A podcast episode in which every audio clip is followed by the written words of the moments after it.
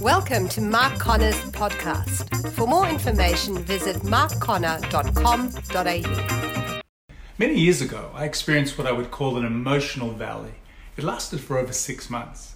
I wasn't sure what was wrong with me, but it took everything within me just to make it through the next meeting, the next appointment, or the next project. My mood was higher when something was done rather than when I was leading up to it or during the event or experience.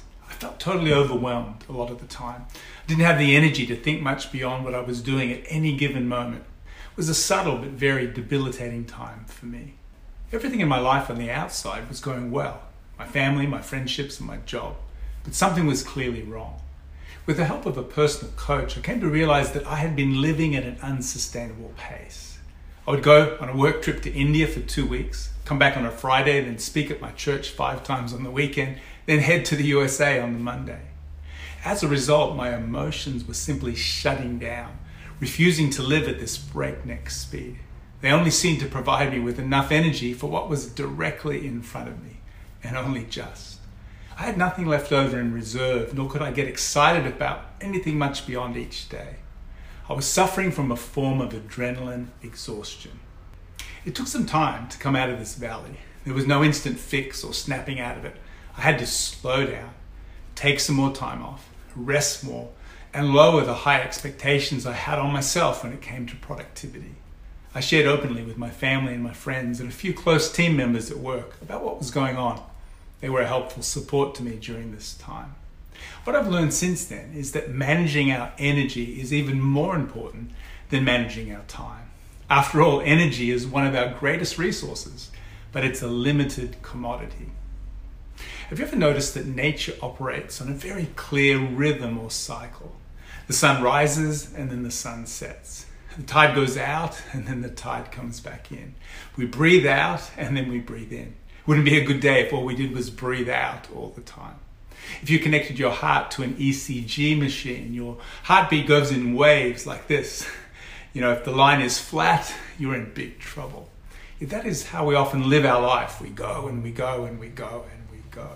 Self care teaches us the importance of balancing activity with rest, engagement with disengagement. In fact, to be fully engaged with any activity, you need commensurate times of disengagement for recovery and renewal. Now I prefer to see my life as a series of sprints rather than a marathon. Marathon runners are amazing people, but have you noticed how thin and gaunt they often look? Kind of like greyhounds. That's because they run and they run and they run and they run, seemingly never stopping. In contrast, sprinters often look pretty muscular. That's because, as intense as the race is, in 100 or 200 meters, they'll be resting again. One of the ways to improve your productivity is to work in 90 minute sprints or increments. Focus fully on one thing for 90 minutes and then have a break. Take a walk, eat a piece of fruit, grab a drink, then do another 90 minutes. You can probably do four or five blocks of work in that way each day. If you do this, you'll be far more productive than if you work continually, which will subject to what is called the law of diminishing returns. Let's recap our main points. Firstly, adrenaline exhaustion is a subtle form of burnout. Secondly, managing our energy is even more important than managing our time. Thirdly, create a life rhythm that balances activity with rest, engagement with disengagement.